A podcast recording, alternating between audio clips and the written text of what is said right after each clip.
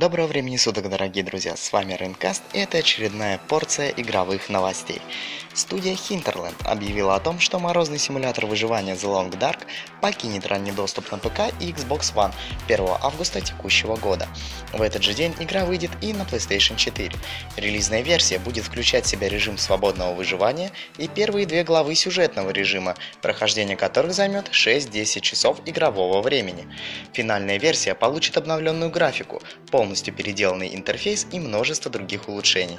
При этом с релизом игры развитие не остановится. Оставшиеся три эпизода сюжетной кампании обещают добавить до конца 2018 года, а свободный режим должен регулярно получать свежий контент и исправления.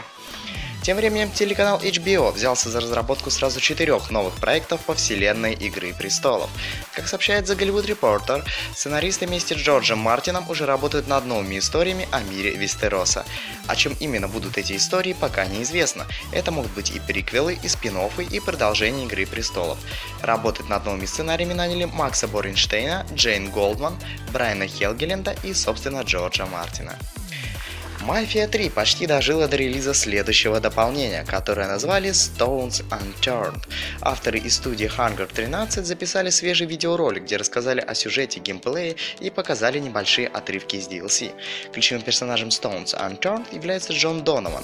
В игре он помогал Линкольну Клею в основном из-за кулис. Однако теперь все поменяется. Джон столкнется с Конором Олдриджем, человеком с неортодоксальными методами, с которым познакомился во Вьетнаме. После встречи в Нью-Бардо Джон понимает, что Конор представляет угрозу, и с ним следует разобраться. Донован и Клей будут воевать плечом к плечу. Разработчики собираются показать, что Джон не кабинетная крыса. Если потребуется, он может надрать задницу не хуже Клея. В Stones Unturned также появится новая локация.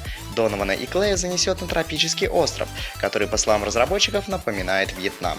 Чтобы разделаться с наемниками Олдриджа, главным героям потребуется прокачать свой арсенал.